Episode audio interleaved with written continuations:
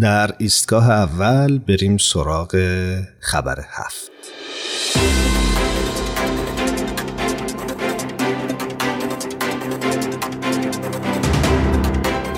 امروز با هم مروری داریم بر بیانیه اخیر جامعه جهانی باهایی که در تاریخ 26 اکتبر سال 2023 منتشر شده.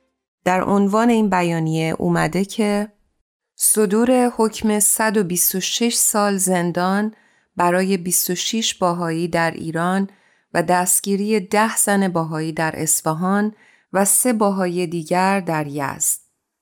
در الگویی رو به افزایش از آزار و اذیت باهایان ایران در روزهای اخیر این جامعه مورد 36 حمله دیگر قرار گرفته که بیشتر زنان را هدف قرار داده است.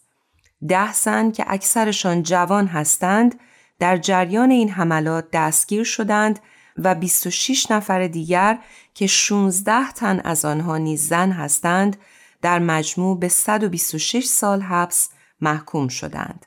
این ده زن باهایی اوایل این هفته در اصفهان دستگیر شدند همچنین سه باهایی دیگر در یزد در هفته های اخیر دستگیر شدند.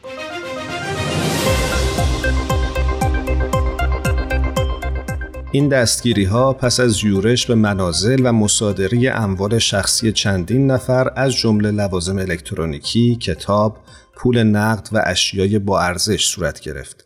گزارش ها حاکی از آن است که بیش از ده معمور برای دستگیری یکی از زنان به خانه او یورش برده بودند.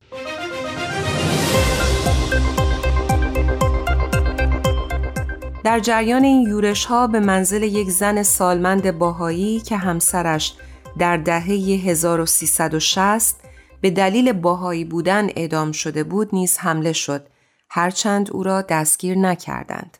در پی اعدام همسر این زن خانوادهش از جمله فرزندان و نوههایش طی دهه ها با آزار و اذیت و محرومیت از بسیاری از حقوقشان از جمله حق ورود به دانشگاه روبرو بودند. وضعیتی که آزار و اذیت شدید و از گهواره تا گور علیه هر باهایی در ایران را نشان می دهد.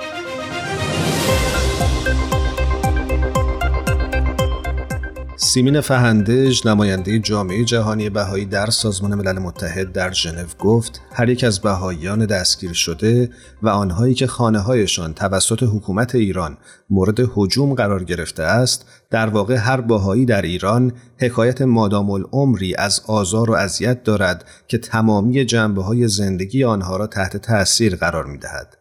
این داستانها گواهی هولناک برای دهه ها آزار و شکنجه بیرحمانه علیه یک جامعه تنها به دلیل اعتقادات آنهاست.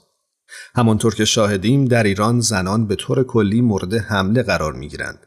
زنان باهایی نه تنها به عنوان زن بلکه به عنوان باهایی با آزار و اذیت بیشتری روبرو هستند موضوعی که هرچه بیشتر نشان می دهد که چگونه امروزه همه ایرانیان تنها به خاطر شهامت در دفاع از عدالت و برابری با آزار و اذیت و تبعیض مواجه می شوند.